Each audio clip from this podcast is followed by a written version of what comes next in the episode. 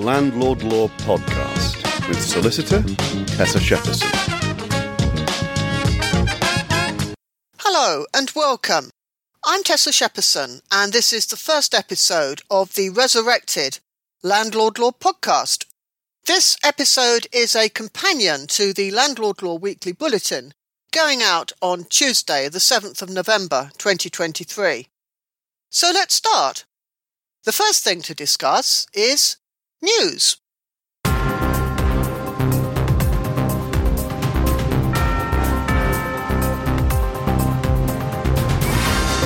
For the news section, I'm going to be looking at the news items in the Landlord Law News Round on the Landlord Law blog, which is published every Friday, and I'll look at a couple of other things as well. So the most recent news round is number 315, and the first item on that is an item about council tax and the practice of some councils for assessing the council tax on the basis of individual rooms rather than rather than for the property as a whole. Now, the government did a consultation about this recently and it has now published its response. And the response is that it is no longer going to permit assessing council tax on the basis of individual rooms and that it will have to be aggregated so that so that council tax for HMOs is assessed on the property as a whole and valued as a single property. There is a publication which I've linked to in the post, and there is going to be an amendment to legislation to ensure that this happens. So we will have to wait and see when the legislation is brought forward. But this will probably mean that uh, council valuations will now value properties for council tax purposes on this basis and will discontinue valuing HMO properties with the individual rooms. So that's probably a good result, and it's something that the NRLA, I think, has been campaigning for. The next item is on property guardians and is a report about a Court of Appeal decision which upheld the earlier decision that where property owners use property guardians, then if the circumstances are such that it is an HMO, they must obtain an HMO license. And the, the fact that they are occupied by property guardians doesn't change that. Now, this is uh, part of a series of cases that have been brought over the years where property guardians are basically thinking that they're above the law and they can do things differently, and the courts telling them that no, they're not, and they have to behave in the same way as other landlords. We've got an item about new electrical checks guidance published for landlords, and I have put a link to this on landlord law in the property condition topics page, so you can find it there. Then the final item in News Round is about the Renters Reform Coalition, who've been tweeting a number of things which will antagonise landlords such as that all grounds for possession should be discretionary and that tenants should be allowed to have as many pets as they want. Now, obviously, landlords aren't going to agree to that. And Ben Beadle's written a letter, which you can read from a link on the news round, where he calls out some of these things and suggests that instead of being antagonistic, maybe all organisations ought to work together to lobby the government to deal with the freeze on local housing allowances, which would benefit both landlords and tenants. I have to say, with the pets thing, it's a lot less simple than people make out, and it's a question of working out whose interests take priority and under what circumstances. The final thing I want to talk about is the question of court delays, which isn't one of the main items on the news round, but I have added it to the end of the snippets. There's um, an item about it on Landlord Today. And it seems that court claims for repossessions are getting worse rather than better. And of course, the significance of this is that the government has said that they are not going to implement the abolition of Section 21 until the court procedures are in a better state. The article says that an all party justice select committee has ordered a new inquiry into the workings of the county court, so we will have to see what it says. I have to say, I can't help thinking about the massive sell off of courthouses a few years ago I have given you a link in the recent post section to a post that was written actually by Ben Reeve Lewis quite a few years ago, which was on how the sale of our court buildings created massive profits for property developers while causing chaos for court services. So I leave that thought with you. Not a huge amount we can do about it now because the court buildings have been sold. If you want to read more about any of the items, have a look at the news round on the Landlord Law blog, which has within the various reports links to where these things are discussed in more detail on the various landlord news sites. So let's now turn to recent posts and posts from our archive.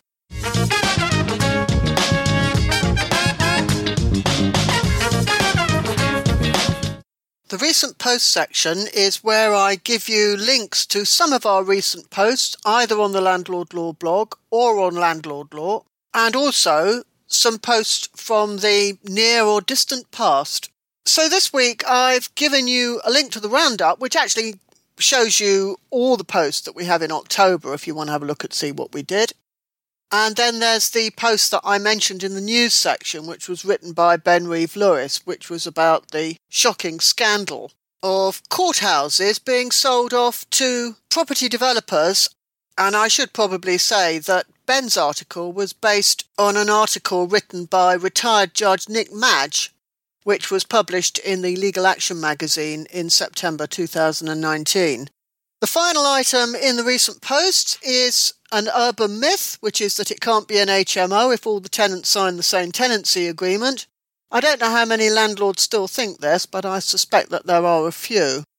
And we're also including links to the Landlord Law blog audios, which is where I read out one of our posts, often a post from the distant past to sort of bring it back. But the post that we're linking to today is quite a recent one, which is about the problem of e bike batteries and how they can cause really serious fires. In fact, after writing that, I did quite a bit of revision of my um, resources on landlord law and amended the tenancy agreement and, and did various other stuff, which, uh, again, I think I've written about in uh, one of our landlord law blog posts. Next item featured content.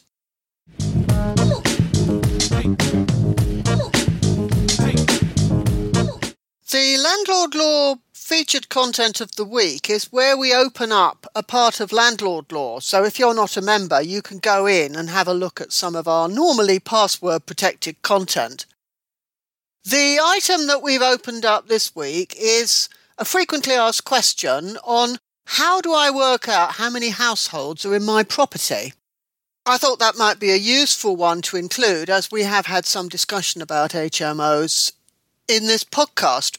So we've got a bit of guidance on how you work out whether people are relatives who count towards creating a single household and who would be included.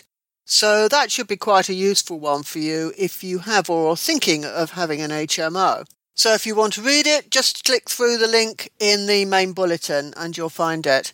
It will be available only for a period of seven days, however, so after that time, the password will be reapplied and you will only be able to access it if you are a Landlord Law member.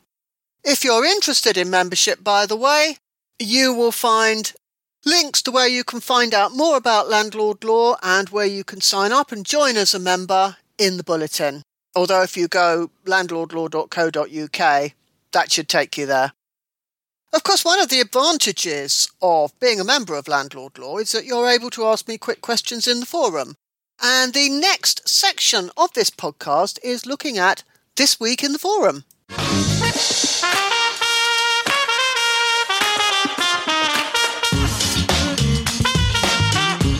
The Landlord Law Forum is one of the most popular features of Landlord Law because it's where people, members, can ask me questions. Quick questions, that is, not counsel's opinion type questions. So in this section, we have a look on an anonymous basis at some of the questions we've been asked, and I just discussed them briefly. So, the first one I wanted to mention is that someone has asked if we have any advice about letting a flat to an 18 year old single mother on universal credit who would have her father as a guarantor. Now, I would have said this would be a complete no no if she didn't have the father as a guarantor. But even with the father as a guarantor, there could be problems. But the member wants to help the family, so she just wants some feedback basically. So if you are a landlord law member and you've got some experience in this sort of thing, do go and, and put a post up there and let her have any advice that you can have because that's one of the nice things about the Landlord Law Forum.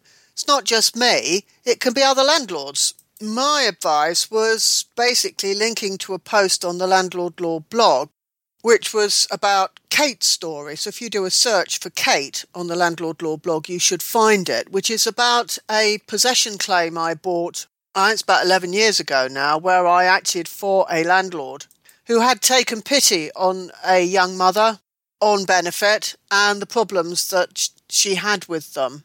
I also suggested that she might want to consider suggesting the tenant open a jam jar account in a local credit union. And this is a special account where the benefit money is paid in and the landlord's rent element is ring fenced and paid out to the landlord so the tenant can't spend it. There used to be quite a lot of these jam jar accounts around. I don't know whether credit unions still do them. Nobody seems to talk about them anymore, but I think they are quite a good idea. The next forum post I want to mention is one about changing the day that tenants pay rent. Now, this can often be very useful if you've got a tenant who's struggling to pay the rent. It's often useful to change the day that they pay the rent, the day after they get paid their salary or they get their benefit, because then it's less easy for them to spend the money on something else. Now, some landlords make this overcomplicated and start perhaps thinking about giving new tenancy agreements and, and so on. But really, all you need to do is just give the tenant a letter saying that normally their rent is payable on this day, but you have agreed with them that you will accept rent payable on that day, and that provided they pay the rent properly, you won't penalise them if they if they pay the rent on the later day. And what I was saying in this post is that we do have a draft letter on landlord law which members can use if they want to change the date that rent is payable to help the tenant. Those are all of the forum posts that I've got links to in the bulletin, but I just want to mention another question that was posted to the forum on one of our private forums, so I can't give a link to it. But it was about where a landlord is selling a property to another landlord, and they were asking about whether the landlord could put up the rent. And my answer was that there isn't, that you don't get any special rights just because you're a landlord by purchase. In fact, actually, quite the reverse. And so, if you're buying a property with a tenant in situ, what you can do, such as raise the rent or evict the tenant or whatever, you can only do what the previous landlord could do. It's like um, what they say is it's like you stand in the shoes of the previous landlord and you don't get any extra special rights just because you're buying the property. So that takes us on to the next section of the podcast, which is the video of the week.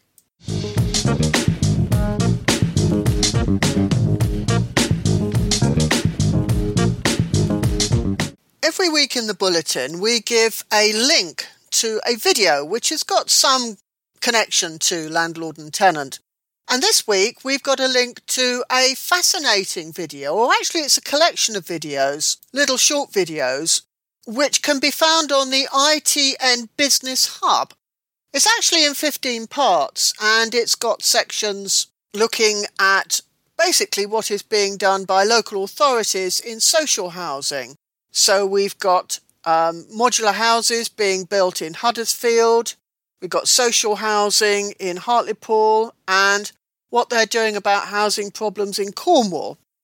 I have to say, I haven't watched all the clips, but they're probably on the same theme. And I, I'm going to go back when I finish recording this podcast and watch the rest of them because I, I thought it was fascinating, and I hope you do too. Immediately following the video, we have a tip of the week. And this week, my tip is based on an article that I read, quite a distressing article, and I think quite a few people who have read it will find it distressing, where a tenant who had mental health problems lived below a flat where there was a lot of noise. and he complained to his landlord, who was a social landlord, and the landlord did nothing about it and just said, well, he's whinging, and, you know, if he lives in London, he ought to expect to have noise. Well, the poor devil did find it very difficult, and unfortunately, he, in the end, he did commit suicide. And there's been a bit of a scandal about it, and there are articles in the press. And I think probably my tip for this week is if your tenant complains to you about something, take it seriously don't just assume that they're whinging and they're being difficult. They may really genuinely be in distress. And you won't want to feel responsible f- for someone committing suicide. So, although I know that some tenants are a bit difficult, give them the benefit of the doubt and do what you can. I know a lot of you listening to this will do that and, and wouldn't behave like this particular social landlord. But that's my tip of the week. We've now got a short section on training.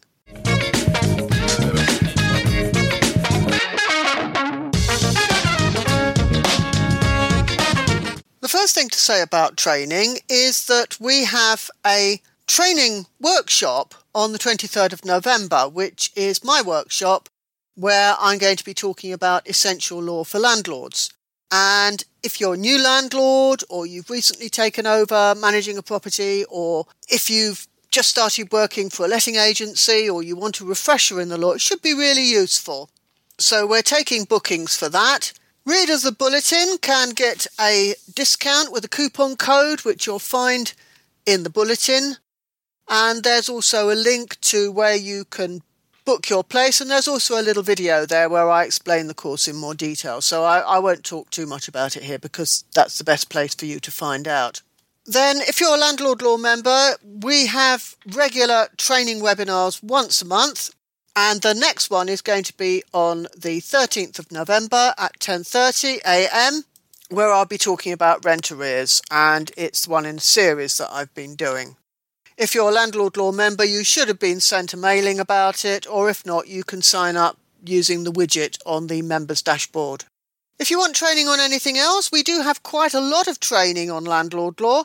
You can find out all the training courses that you can purchase by going to the Landlord Law shop and if you're a member, if you go to the training page, which is linked from the bulletin, or you'll find it on one of the drop down menus on the header of Landlord Law, you'll be able to see all the training courses that you get access to as a Landlord Law member. And there, there are quite a lot of them, including all the recordings of our monthly training webinars, which go back to about 2018, I think.